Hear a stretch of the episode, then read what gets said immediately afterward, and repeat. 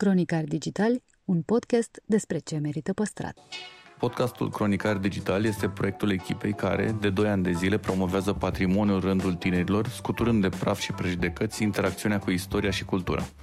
Între heritage și cool, invitații, vedete influencer și experți vorbesc despre propriile preocupări și pasiuni. Ne dezvăluie ce e important pentru ei și ar dori să transmită mai departe. Care este relația lor cu patrimoniul românesc și ce înțeleg prin patrimoniu personal.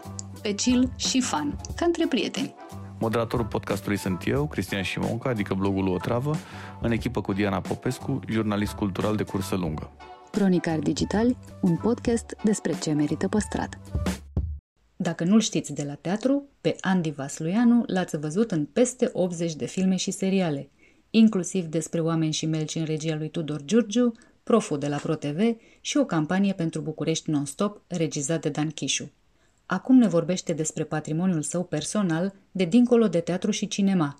Și aia a fost una dintre cele mai frumoase trăiri știi, pe care le-am avut că am înțeles tabloul distanțându-mă un pic de el. Relația specială cu universul rural. Unii vorbeau despre Dumnezeu, alții vorbeau de niște omuleți. Sportul, familia și mai ales cu copiii care i-au schimbat radical viața.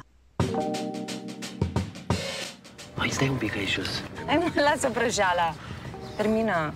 Zi ce vrei. Am bucuria și plăcerea să l-am invitat pe un om uh, pe care îl admir foarte, foarte mult. Lasă că am mai auzit-o pe asta. Stăm de vorbă cu Andy Vasluianu la un nou episod de Cronicar Digital. Poți să-mi faci și mie o copie? Da. Salut, Andy! Salut! Știu că ești născut la București și că ai copilărit la Târgu Jiu, Da. la rudele din partea mamei. Da. Ce fel de univers ți-a rămas în minte și în suflet din perioada Târgu Jiu? Da, era de fapt e un sat uh, la vreo 16 km de Târgu Jiu, Voitești din deal. Eu când eram mic, mic, când am, am stat până pe la 6 ani așa acolo, după care în fiecare vară, evident. Și n-am stat permanent până la 6 ani, stăteam cu du-te vină, dar stăteam mult. Stăteam cu străbunica mea, care ea de fapt m-a crescut și când am împlinit eu vreo 6 ani ea s-a stins și uh, până mă stăteam acolo la o mătușă, mă duceam în fiecare vacanță de vară.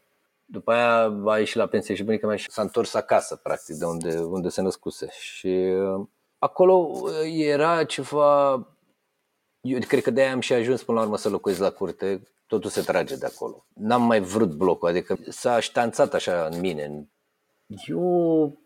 Era un păr, uite, hai să zic așa, era un păr. Acolo unde noi ne strângeam copiii seara după ce se terminau muncile pe care le aveam de zi cu zi, că mai adunam prune, corcodușe, să se, cum se făcea pe vremuri la țară, cu țuică, cu toate astea, strângeam fânul. Toate ziua aveam treabă de făcut, mergeam cu vacile, cu oile, dar uh, seara ne strângeam toți copiii din sat la un păr, undeva într-o vale. Și mi-aduc și acum aminte că erau seri în care, na, jucam fața ascunsele, toate cele pe care le fac copiii. Dar era o seară cu un cer atât de senin încât ne strânseserăm toți, stăteam la rădăcina părului ăluia, care era imens, și ne uitam la ce... și ne-a luat o discuție așa de aiurea despre ce e dincolo, acolo, de, după stelele alea, sau ce-o fi, știi? Și era o discuție evident naivă, inocentă, fiecare cu informațiile pe care le avea la vârsta aia.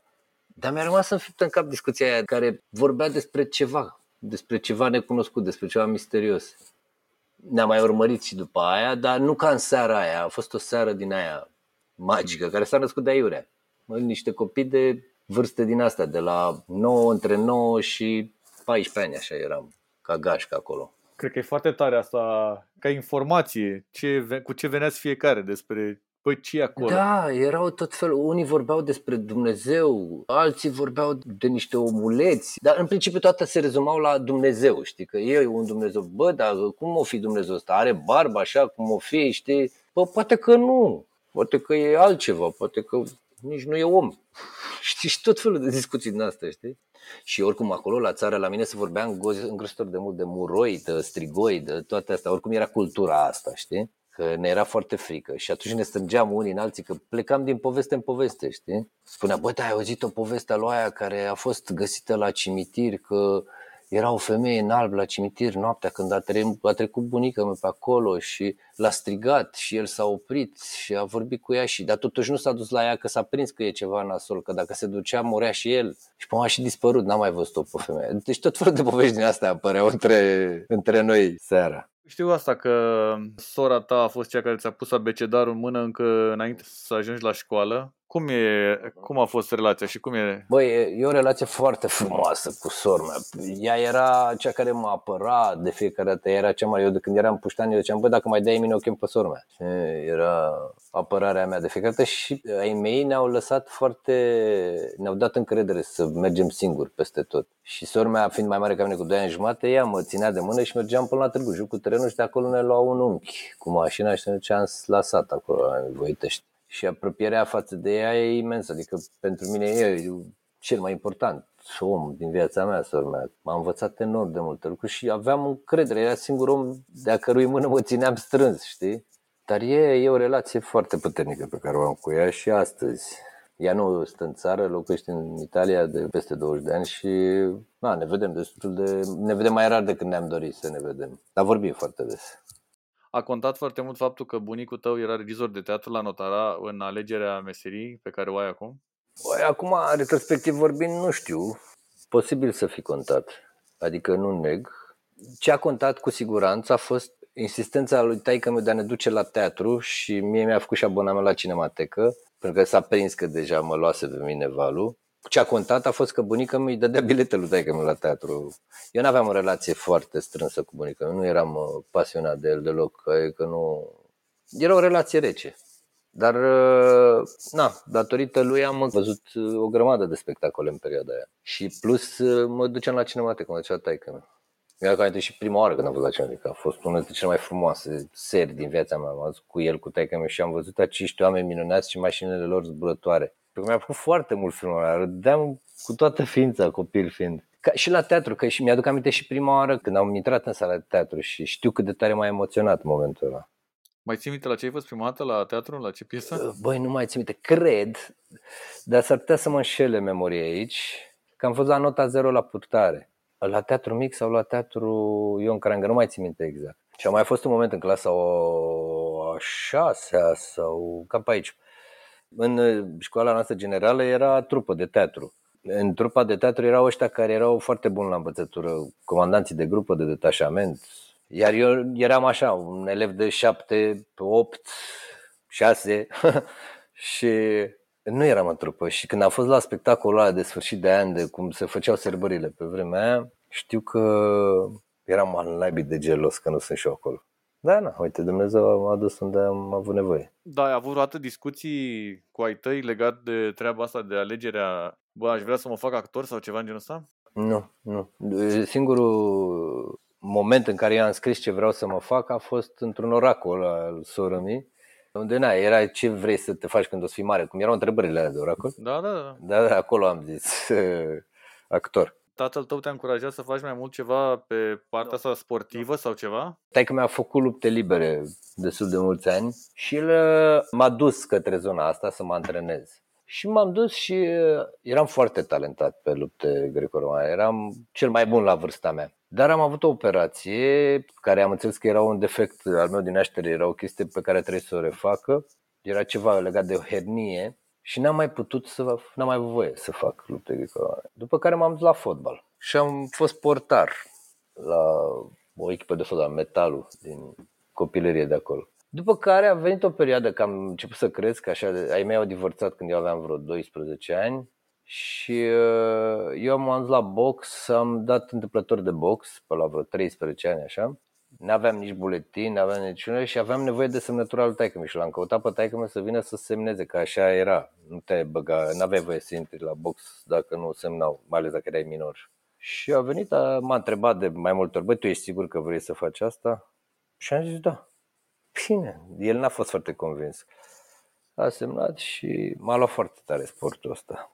Adică m-a luat, uh, în primul rând, m-a luat disciplina din el. Și m-a ajutat foarte mult și în actorie. E o, e o nevoie de a mă antrena tot timpul. Și asta e datorită boxului.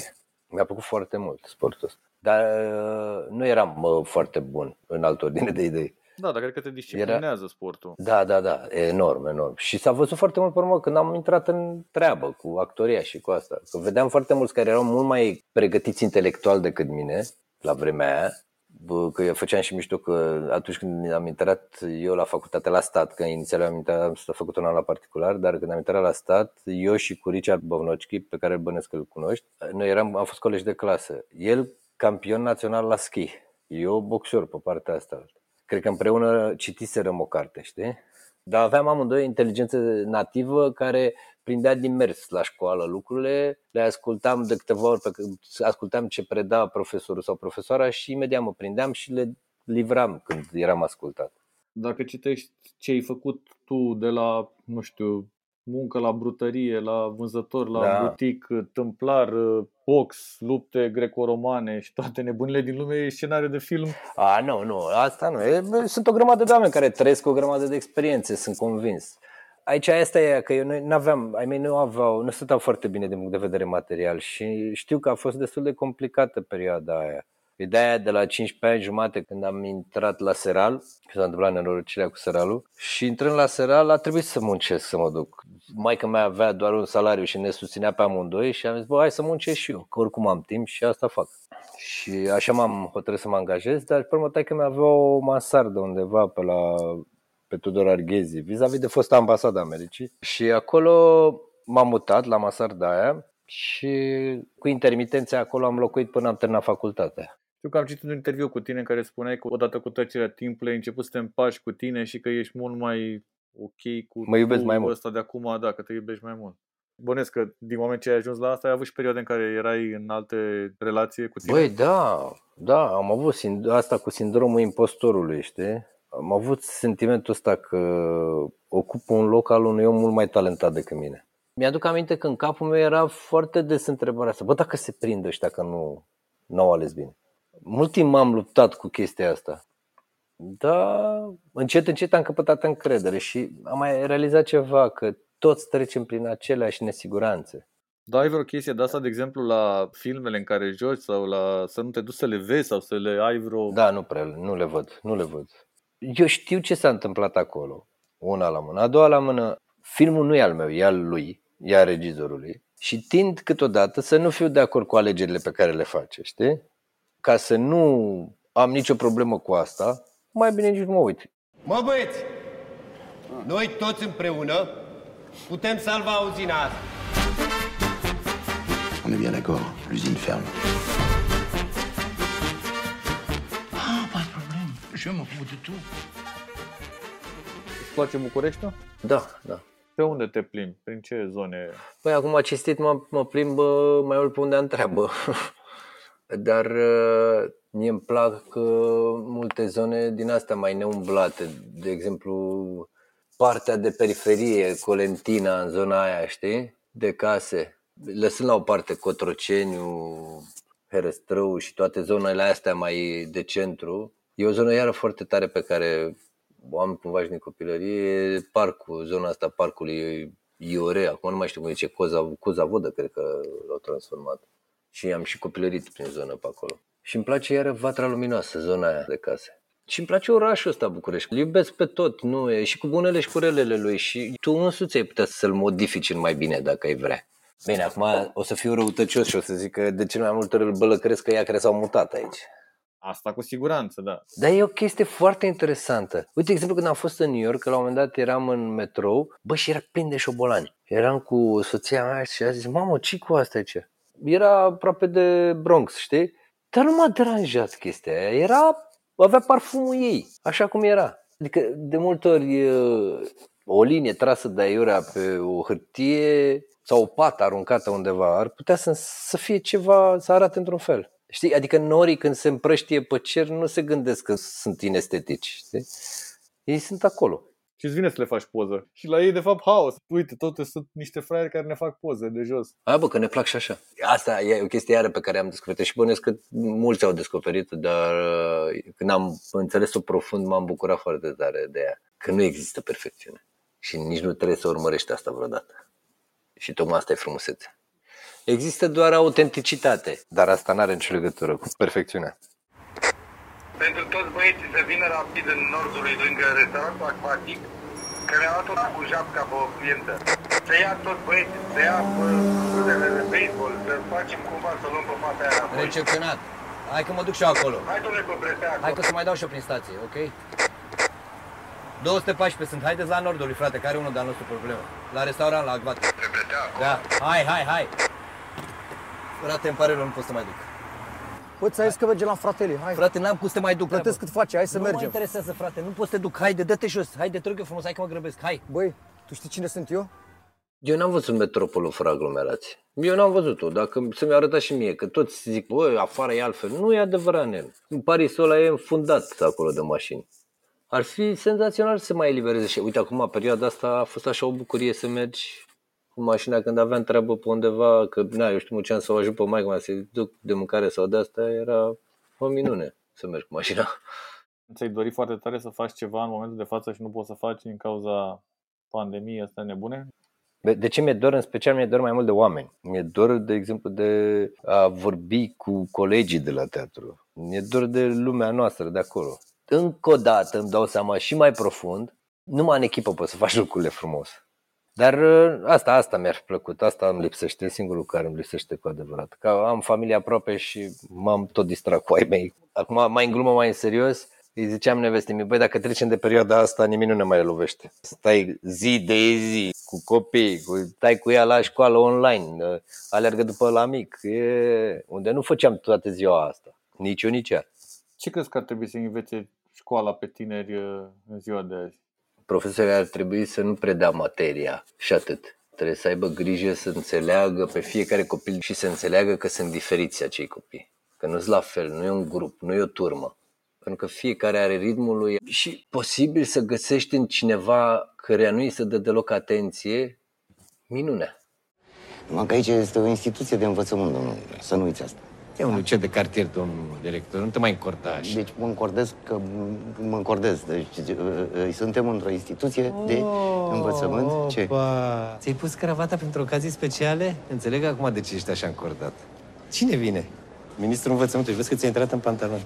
Domne, vezi de... te rog frumos. Poate îi spui că în liceul Emil Gârleanu există singurul profesor din București care predă și fizică, și chimie, și sport, și în curând și limba și literatura română, că nu avem fonduri. Eu mi-am aminte exercițiul pe care l-am făcut cu copiii la Lazar la un moment dat. I-am pus în cerc așa în jurul meu și i-am pus să vorbească fiecare despre el. A trecut o perioadă destul de lungă, ne-am strâns iar în cerc, i-am pus pe fiecare să vorbească despre ceilalți, știi? Și era foarte interesant cum începeau să se cunoască și cum uh, începeau să se accepte, să aibă toleranță, tocmai pentru că vorbeau cinstit despre lucrurile astea. Și făcând joculețul ăsta periodic, a devenit un grup extrem de puternic. Cum te-ai descurcat cu rolul ăsta integral, 24 în 24 de tată activ? Băi, uh, cum să zic, cu stoicism. noi avem noroc că stăm la curte și ne-am, e mult mai relaxant pentru noi. Adică îmi dau seama că dacă aș fi stat la bloc cu doi copii, ar fi fost hardcore. Dar uh, am simțit-o mai acut la început, interesant. Acum nu mai simt, acum am început să mă împac cu ce trăiesc, adică ce am, aia trăiesc. Am fost mai panicat la început decât sunt acum. Urmează întrebările alea scurte cu răspunsuri Wow, ia. scurte sau cât se poate Ia de zi. scurte sau cât se, cum vrei tu. Ia zic că curios. Ce calitate ți-ai fi dorit să ai din naștere? Muzica. Să fiu muzicat. Care e cel mai mare regret pe care îl ai? În esență n-am regrete. Cea mai mare slăbiciune pe care o ai? Cred că sunt influențabil. Principala ta calitate? Integritatea. Ce te face întotdeauna să râzi? Naturalețea. Ai vreo plăcere vinovată? Băi, conceptul mi se pare stupid de plăcere vinovată. Păi dacă e plăcere, de ce e vinovată? Nu știu, dacă ai asculta, de exemplu, Nu, manele n-am, n-am sau nicio ceva. plăcere, n-am nicio plăcere vinovată pentru că nu mă simt vinovat dacă îmi place. Ți se pare vreo greșeală de neiertat? Nu, nu, absolut, toate pot fi iertate. Ce îți place cel mai mult la cei din jurul tău? Uite, îmi place când zâmbește soția mea, e, se luminează casa. Care a fost cea mai mare realizare profesională a ta? Când am intrat la facultate. Care a fost visul cel mai greu de împlinit? N-am gândit niciodată. Adică la început credeam în prostiile alea cu Oscarul, dar nu, nu a fost niciun vis. Bucuria a fost, adică visul a fost să joc. Ai vreo carte favorită? Nu pot să zic că e favorită, dar e una dintre cărțile mele preferate. Musashi, al lui Eiji Yoshikawa. Există vreun personaj din film, roman, piesă de teatru în care te regăsești? E o carte pe care am citit de curând, de curând, mă, acum vreo de ani, Laur se numește, al lui Evgeni Vodolaskin, nu știu dacă ai citit-o. Personajul ăla din carte, adică simt că, nu că mi-aș dori să fiu, dar simt că sunt chiar foarte aproape ca interior așa. Care sunt eroii tăi din viața reală? Băi, cred că tot soția mea. Ai vreo amintire frumoasă dintr-un muzeu? Da, eram, unde eram, doamne, cred că undeva în Olanda și am fost la un muzeu și am văzut uh, podul în ceață. Și eram destul de aproape de tablou și n-am văzut. Și până la când m-am retras am văzut și aia a fost una dintre cele mai frumoase uh, trăiri știi, pe care le-am avut. Că am înțeles tabloul distanțându-mă un pic de el. Și aia m-am cuplat în capul meu cu mai multe lucruri. Apropo de personaje și așa mai departe. Asta era următoarea întrebare. Care e opera de artă în fața căreia ai stat ore întregi sau, în fine, ai stat mai mult?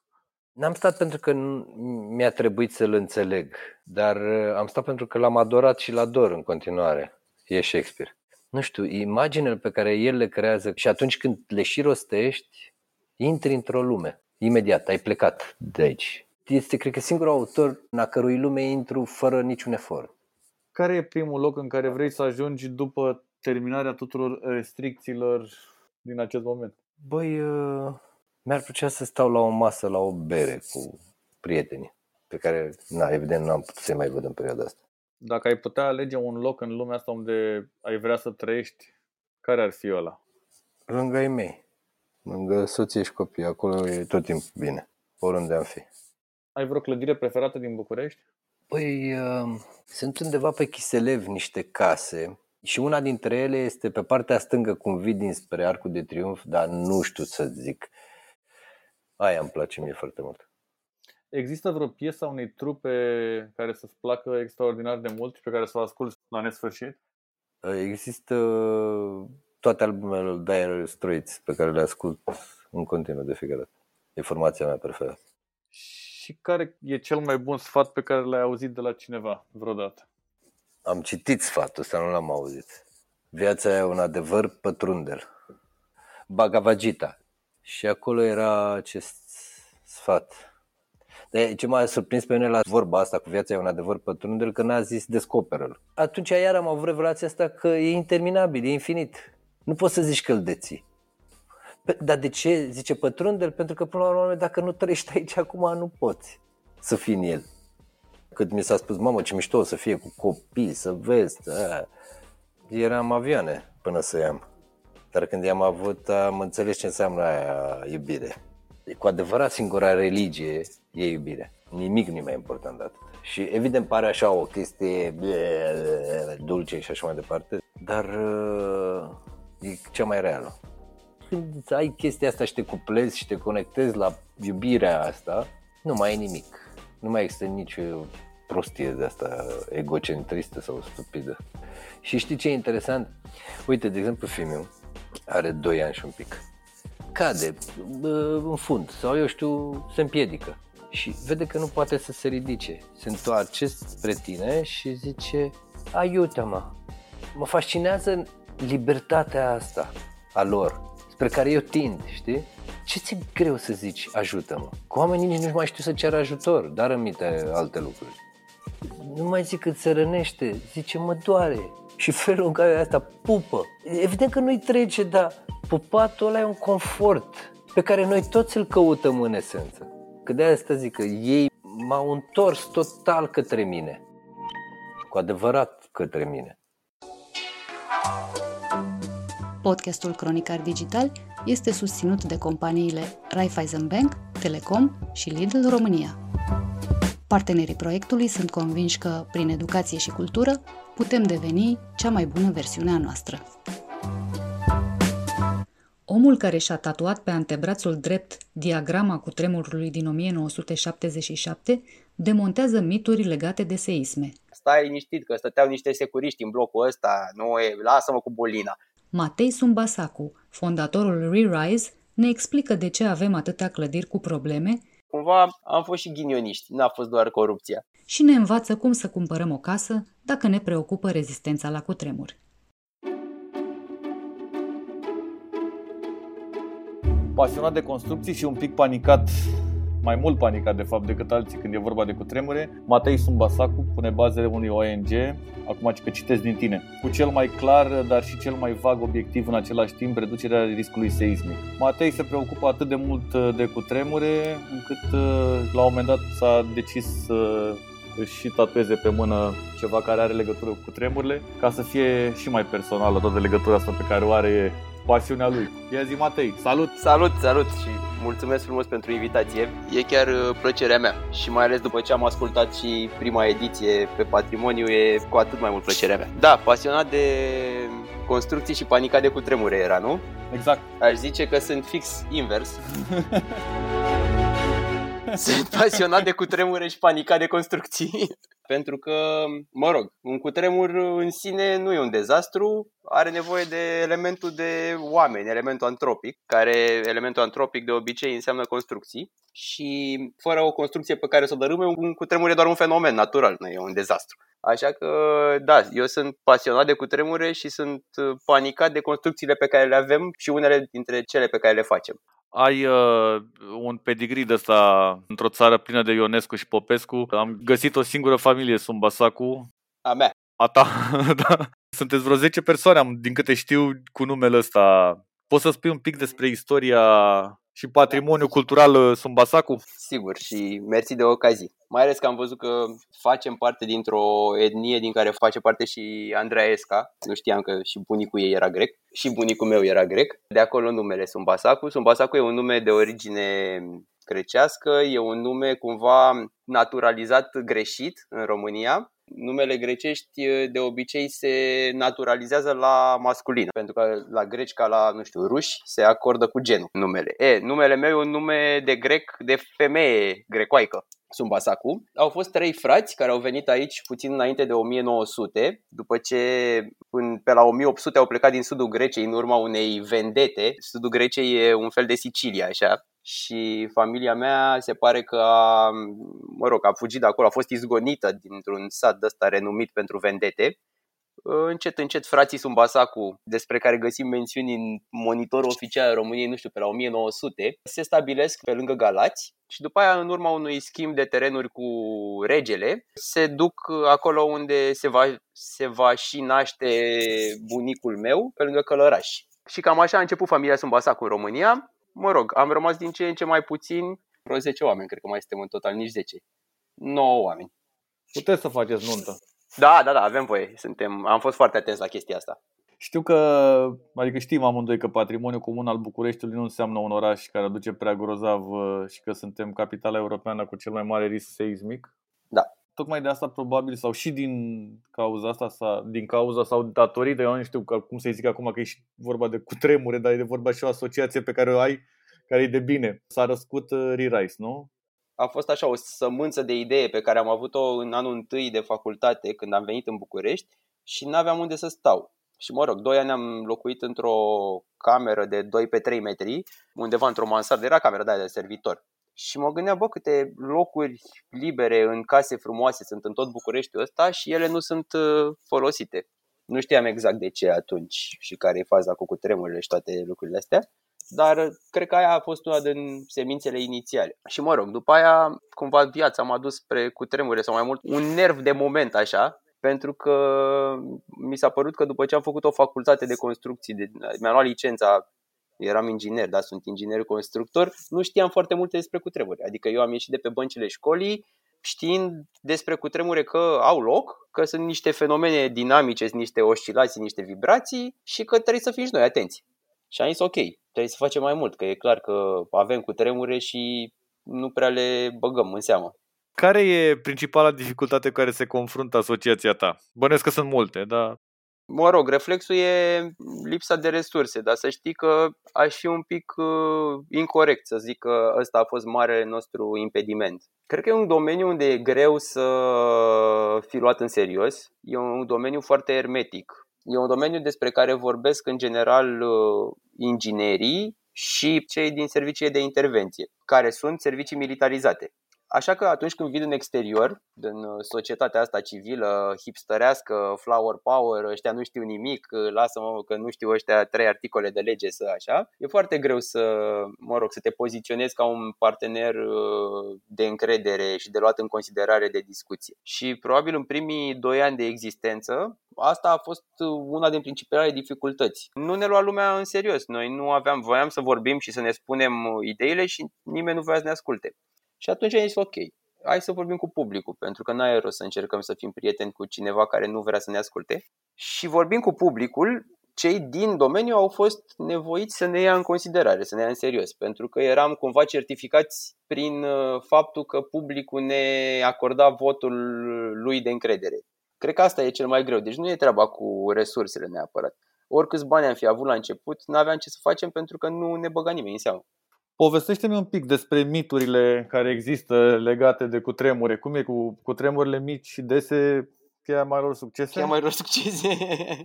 Sunt povești care au apărut uh, natural sau nu, ca să lase impresia, să ne lase nouă impresia că suntem mai în siguranță decât uh, suntem de fapt.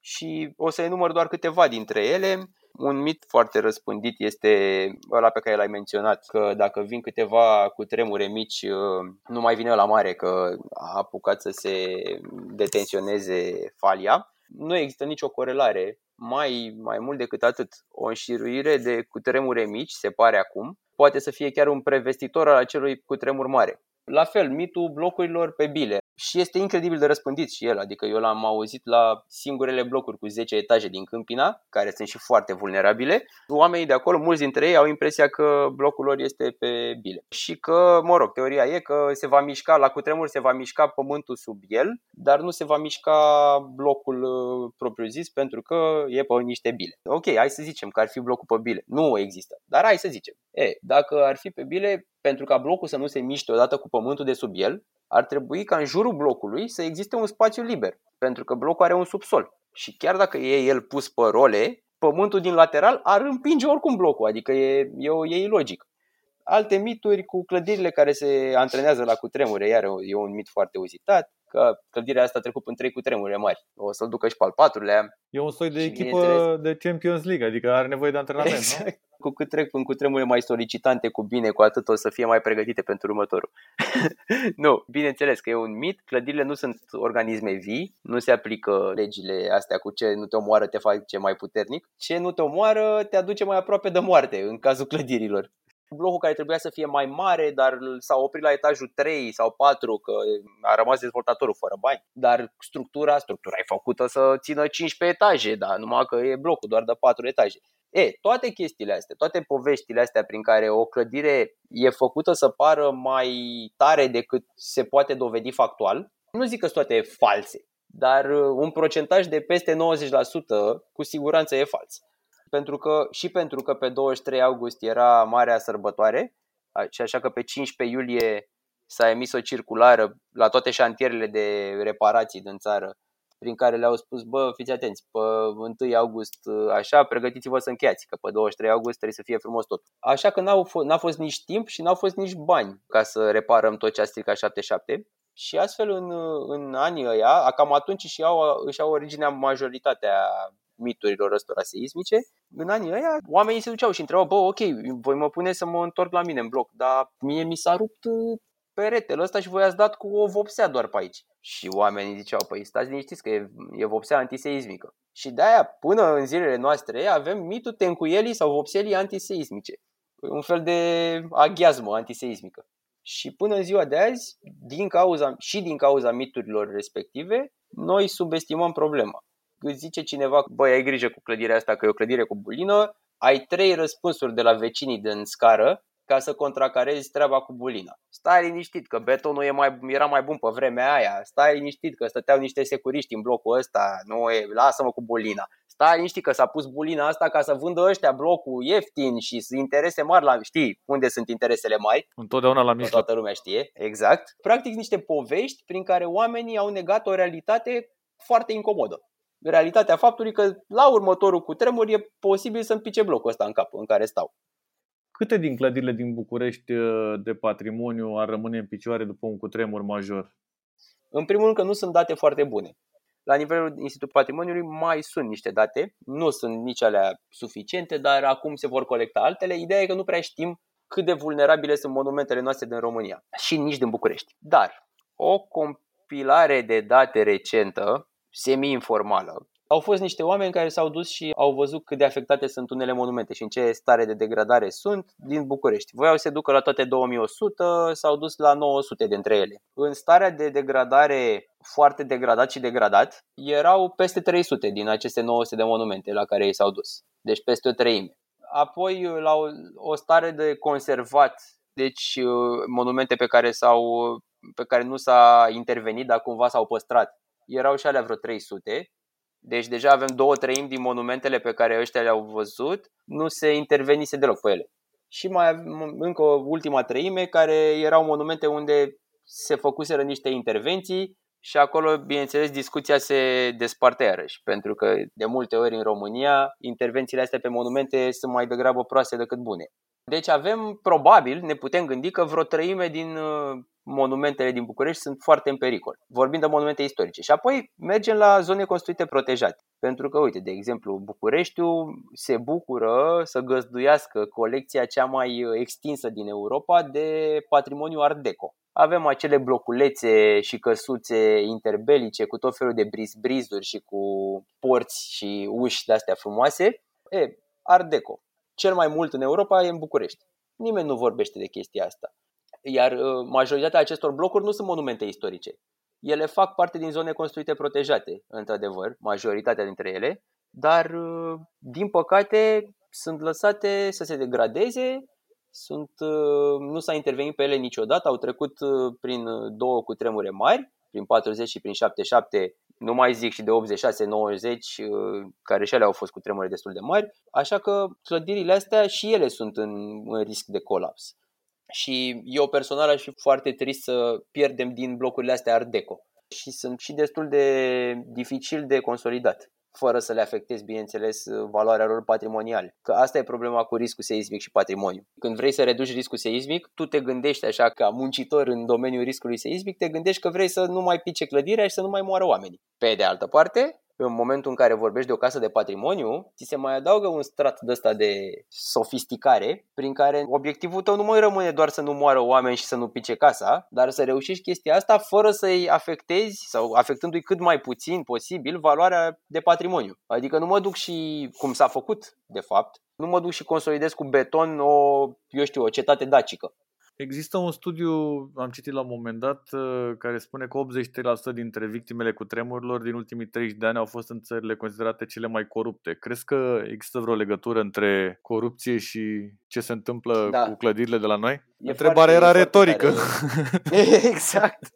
E foarte tare studiul ăla cumva m-a șocat. Am aflat, odată cu citirea studiului, că activez în domeniul cel mai corupt din lume, respectiv construcții. De ce? Pentru că în construcții, proiectele sunt uh, foarte complexe, implică foarte mulți oameni, foarte multe activități, foarte multe locuri fizice în același proiect unde se desfășoară muncă în același timp și sunt foarte greu de controlat. Și mai mult decât atât, atunci când furi în construcții, de obicei nu se vede decât la un eveniment ăsta de genul unui cutremur. E o oglindă dacă te uiți la construcțiile dintr-o eră, îți cam dai seama cam cât de coruptă era societatea în era aia, după cât de corupte erau construcțiile. Un exemplu foarte descriptiv și foarte bun este Turcia. Turcia care la cutremurul lor cel mare din 96 uh, și-au dat seama că construcțiile pe care ei credeau că le au și că erau făcute într-un fel, nu aveau nicio legătură cu ce credeau ei că au. Și atunci, mă rog, au început un întreg uh, proiect de decoruptizare a construcțiilor.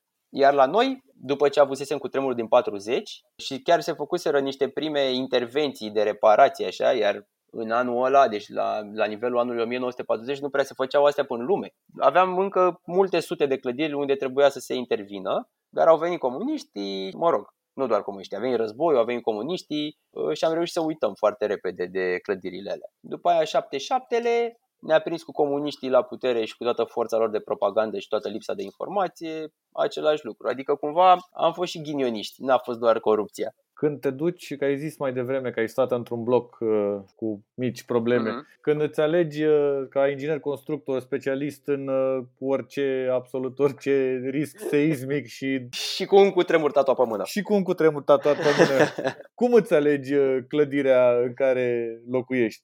Faci uh, rabat de la siguranță sau... Uh... Că asta e interesant. E ca la, e ca la instructor de fitness nu poate să aibă 180 de kg să aibă o burtă de aia, nu? Trebuie să fie exact, unul... Exact, exact, exact. În primul rând, n-aș recomanda nimănui să-și ia o casă sau să locuiască într-o casă veche fără să consulte un uh, specialist și când zic un specialist, zic doar un inginer constructor care să știe cu tremure. Sunt mult mai puțini decât credeți. Marea, covârșitoarea majoritatea arhitecților nu știu seismică. Na, știu seismică la fel de mult cât știu eu arhitectură și eu am avut un curs de arhitectură în, în, la construcții. Apoi mai sunt inginerii constructori, care ei într-adevăr ar trebui să știe, dar din păcate, așa cum am zis și la început, noi avem o mare problemă cu informațiile care ni se dau despre cutremure în timpul școlii. Și pentru că nu ni se dau, nu apucă nimeni să fie pasionat de treaba asta. E, din când în când, dacă ești norocos, dai de un inginer constructor care știe cu tremuri. De obicei, experții tehnici, Vorbim despre case de astea mai noi, la mine înainte e 77 e vechi, după 77 e nou. Asta este framework-ul în care operez. Așa, dacă vorbim de clădiri de după 77-78, m-aș uita oricum la clădiri cât mai scunde. De ce? Pentru că asta e o caracteristică a cutremurelor vrâncene, ele intră în rezonanță cu clădiri mai înalte. Dacă e o casă joasă în București, ar trebui să fie safe, dacă vorbim de un bloc de 7-12 etaje, e zona cea mai periculoasă de rezonanță și după aia de la 15 etaje în sus, contraintuitiv, devine mai safe. Așa la case vechi, că toată lumea vrea să știe de fapt care sunt casele vechi, alea sigure, pentru că casele vechi sunt marfă oricum. Foarte mare atenție la acoperiș și la urmele de umezeală de pe fațadă, de obicei sunt pe fațadă sau la zone mai lăsate din fața casei, zone unde s-a tasat pământul, pentru că acolo sunt zone unde, unu, se și acumulează apa și doi, probabil se și duce în subsol. Apa e foarte rea, iar la casele astea vechi, ca să putem să testăm dacă zidăria a fost afectată de umezeală, uite, vă dau un, așa un protip, găsim o porțiune de zidărie decopertată, adică unde să vedem uh, efectiv uh, cărămizile și mortarul între ele și cu un uh, băț sau ceva încercăm să uh, scrijelim mortarul ăla dintre cărămizi. O să aveți o mare surpriză în cazul în care casa este afectată de umezeală, că mortarul ăla practic nu e un mortar, e nisip, îl iei și cu degetul de acolo. Și sunt foarte, foarte multe case din București care sunt în această situație. Deci trebuie să ne uităm să nu fi fost afectată de umezeală. Trebuie să ne alegem case mai scunde și aș zice eu, putem să ne uităm și după fisuri seismice pe fațadă, dar uh, fisurile seismice nu înseamnă neapărat uh, să nu ne luăm casa aia, dar înseamnă că a suferit într-un anume fel. Fisurile seismice se recunosc destul de ușor, sunt fisurile înclinate de pe fațadele caselor. Fisuri la 45 de grade și de multe ori sunt chiar în X. Vreau să-ți mulțumesc uh, mult pentru sfaturi, pentru tot felul de nebunii aici. Mi-a plăcut mult de tot. Uh... Și eu vreau să mă rog, îmi place să stăm de vorbă în orice fel de circunstanțe. Da. Bine, cumva, sincer să fiu, îmi place mai mult să stăm de vorbă față în față. Știu, știu ce zici, da. Au fost momente când era mai plăcut față în față, da. Da, da, da, unele din când în când chiar mai Rare, da, da, da. Atunci, a fost atunci. Uh, Zilele alea. Momentul ăla. Da, da, da. da. Povești greu de crezut, mituri care au pus la treabă imaginația a generații întregi, oameni și proiecte nebunești, ce e adevăr și ce e invenție. Uneori, realitatea își scoate pălăria în fața unei născociri irezistibile. Cu vorba bună, este pastila în care îți spunem ce lucruri incredibile am mai aflat. În episodul de azi, legendele urbane ale Sibiului. Unul dintre cele mai iubite orașe ale României, Sibiul își adaugă la zestrea de monumente de patrimoniu și una de mituri și povești nemuritoare. Cea mai eficientă muză a Sibiului este de departe faimosul pod al minciunilor, inaugurat în 1860. Construcția, cunoscută și ca primul pod de fontă din România, a generat numai puțin de patru legende. Prima este aceea că podul, care leagă piața mică de piața Huet, are urechi și o putere greu de imaginat. Astfel, la fiecare minciună rostită de cineva care se află pe pod, scârție din toate încheieturile, iar balustrada de impresia că va ceda în orice moment și mincinosul se va prăbuși în gol. O altă poveste spune că odinioară, pe acest pod se plimbau cupluri de îndrăgostiți care își jurau aici credință veșnică, iar fetele își asigurau alesul că sunt neprihănite.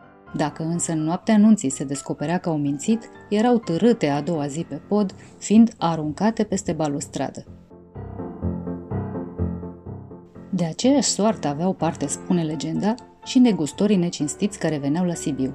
Pe vremuri, când în piața mică se adunau la târg negustori de tot felul, podul ar fi fost un temut loc de pedeapsă.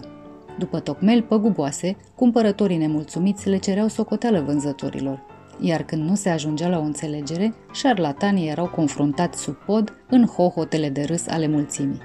Un spectacol eficient, se pare. Când poposeau la Sibiu, negustorilor nu le mai ardea să-i păcălească pe localnici. Podul minciunilor a fost și loc de întâlnire pentru cadeții de la Academia Militară și fetele frumoase din oraș. Se spune că tinerii făceau aici promisiuni înfocate, pe care le uitau însă repede, iar fetele erau lăsate să-i aștepte în zadar.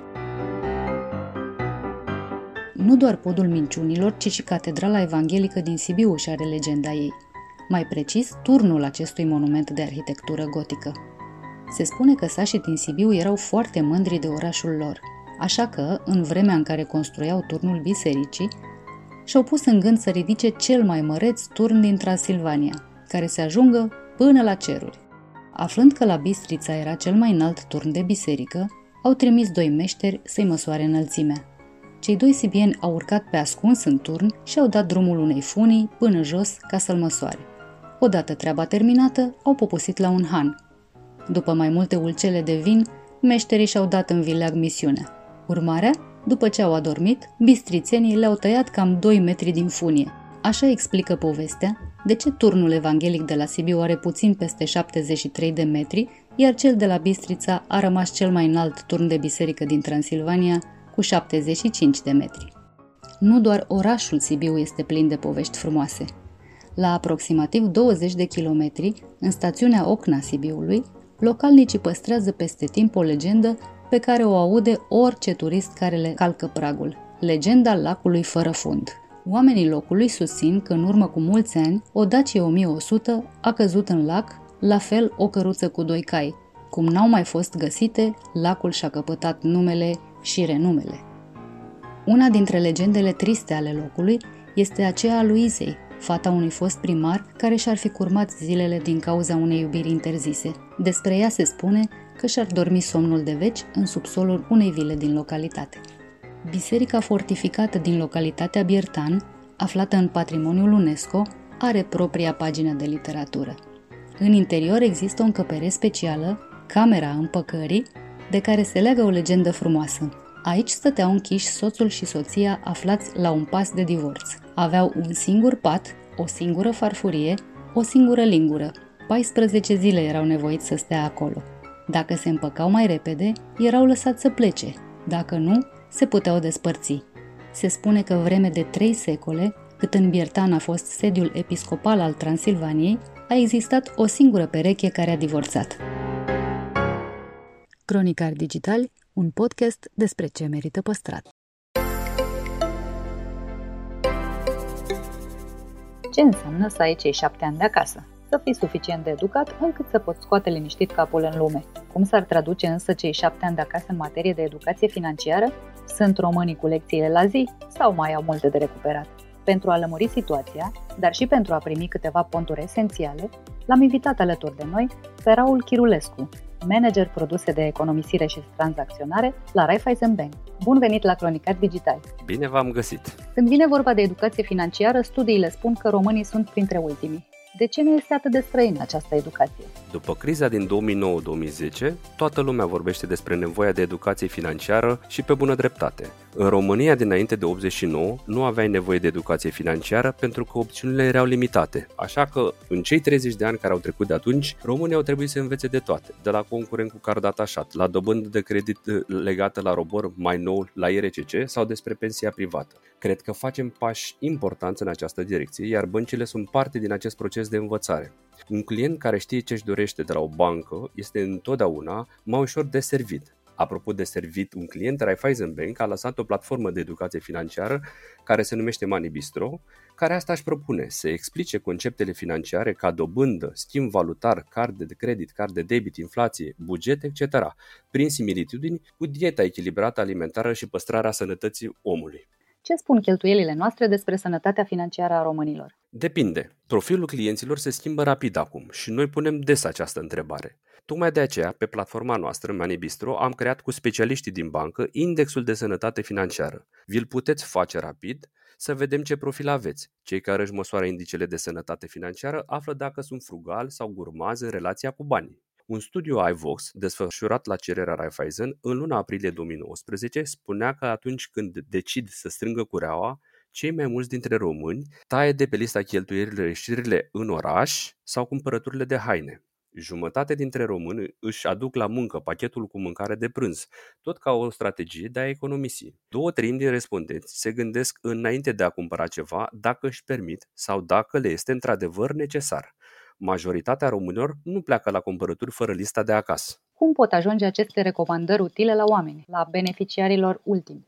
Așa cum veți vedea pe platforma noastră amintită anterior Money Bistro, actori, vedete, prezentatori TV vorbesc despre bani și regulile de împrietenire cu oamenii. Chiar în acest episod de podcast îl avem în interviu pe Adi Vasluianu, care face o treabă excelentă în Money Bistro. Invit oamenii să vadă sezonul 2 din Money Bistro, care urmărește problemele financiare ale unei familii obișnuite și sfaturile pe care îi le primesc de la specialiști să-și îmbunătățească viața din punct de vedere financiar. Deci, vă invit pe site-ul Money Bistro sau la, pe, la serialul de pe YouTube care a ajuns deja la sezonul 2 și pe canalele de social media ale bănci. Veți găsi multe, multe principii utile, mai nou fiind prezent și pe Instagram, unde avem un highlight dedicat cu sfaturi financiare animate foarte simpatic. Comunicăm, după cum vedeți, pe toate canalele, pentru toate vârstele și asta cred că este foarte bine.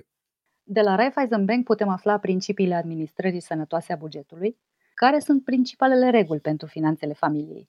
Primul pas în orice regim sănătos este să stabilești meniul potrivit necesităților tale. Important în primul rând este să-ți creezi un buget lunar, care îți permite, practic, să planifici cât să cheltui și cât să economisești. Pentru a crea un buget realist, notează pentru început cât câștigi, adică venitul, și pe ce se duc banii, care sunt cheltuielile. Experții financiari recomandă să-ți urmărești cheltuielile timp de minim 30 de zile pentru a avea o idee completă. Noi te încurajăm să o iei retrospectiv. În următoarele zile, analizează-ți tranzacțiile bancare din ultimele luni și vezi ce cheltuieli ai avut, împărțindu-le în următoarele categorii. Mâncare, distracție, haine, chirie sau rate și altele. Dacă cheltuielile depășesc venitul, înseamnă că trebuie să iei unele măsuri. De exemplu, să renunți la comenzile de tip takeaway sau la cumpărăturile de haine. Există o rețetă a cheltuielilor pentru o familie cumpătată? Primele noțiuni de educație financiară este clar că le învățăm în familie și asta este bine. Eu nu-mi doresc neapărat să fim cumpătați, ci cel mai bine ar fi să fim echilibrați. Cu cât suntem mai echilibrați în viața de zi cu zi, inclusiv cu cheltuielile, cu mâncarea, cu cumpărăturile, cu distracția, cu atât putem avea o calitate a vieții mai mare. După perioada de lockdown în care toată lumea a încercat să facă economii, mai putem vorbi despre economisire? Și dacă mai putem vorbi, ce sfaturi ai? Trăim vremuri unice și pot spune fără să greșesc că băncile au reacționat primele solidare cu situația prin care treceau unii dintre clienți. Mă refer la amânarea ratelor la credite înainte ca guvernul să vină cu o ordonanță specială. Pot să vă dau un exemplu cum noi ca bancă am învățat ceva important în criza din 2009-2010. Contractele noastre de credit după 2010 au o prevedere prin care clientul poate beneficia de o vacanță de trei rate fără costuri sau acte în plus, doar cu o simplă notificare la bancă pentru că e o prevedere contractuală. În acest context de pandemie am putut imediat să ajutăm clienții pentru că aveam deja soluția gata implementată. Am făcut foarte multe să ne adaptăm în această perioadă, transmitem cardurile acasă clienților pentru a, ca aceștia să nu mai vină la bancă. Îi asistăm permanent prin call center, atât pe clienții de tip persoană fizică, cât și clienții companii. Pe de altă parte, suntem alături de clienții cu articole și sfaturi pentru economisire și administrarea bugetului pe timp de criză, bineînțeles, pe Money Bistro. Acum, după discuția noastră, pare mai simplu să ne ocupăm de finanțele familiei și chiar să punem bani deoparte. Mulțumesc tare mult! Și eu vă mulțumesc pentru invitație. Podcastul Cronicar Digital este susținut de companiile Raiffeisen Bank, Telecom și Lidl România. Partenerii proiectului sunt convinși că, prin educație și cultură, putem deveni cea mai bună versiune a noastră. Cronicar Digital, un podcast despre ce merită păstrat.